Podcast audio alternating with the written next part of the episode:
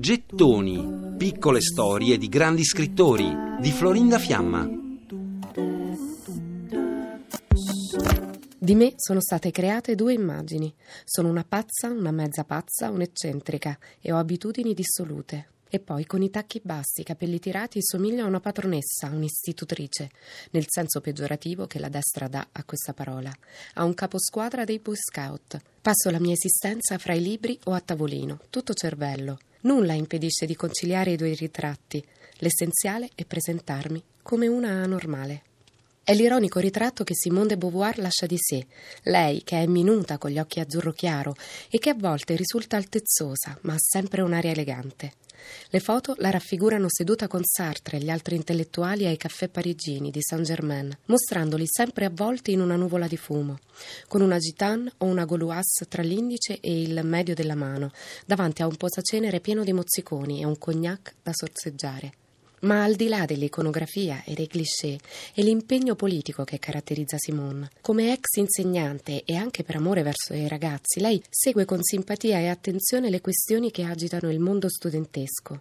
Già dal 1965 gli studenti della Sorbona hanno iniziato delle sommosse che esplodono in quello che passerà alla storia come il Maggio francese del 1968, con agitazioni in tutta la città, a partire dal quartiere latino, con scontri tra studenti e poliziotti.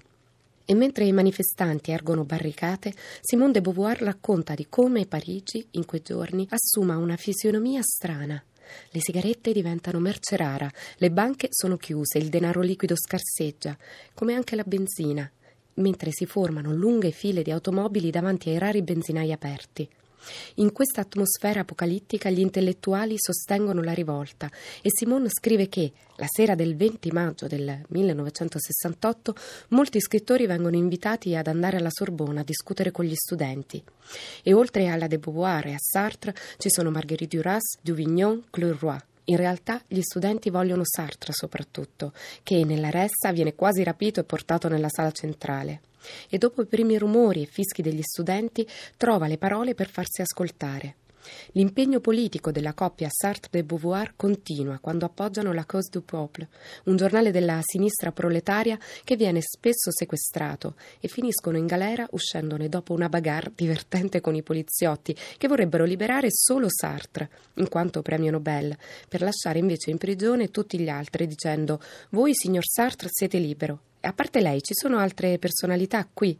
E tutti in coro, gli altri, tra cui Simone, rispondono: Siamo tutti quanti delle personalità.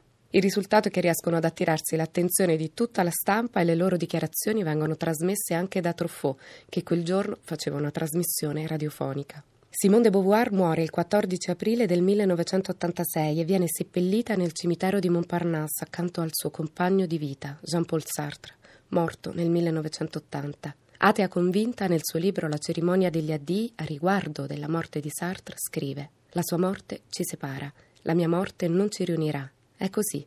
È già bello che le nostre vite abbiano potuto essere in sintonia così a lungo. A chiusura della sua autobiografia fa una sorta di bilancio della sua attività di scrittrice. Eccolo.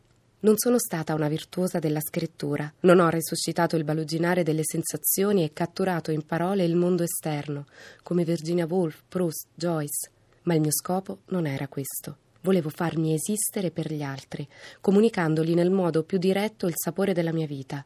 Vi sono abbastanza riuscita. Ho dei solidi nemici, ma mi sono anche fatta tra i miei lettori molti amici. Non desideravo altro.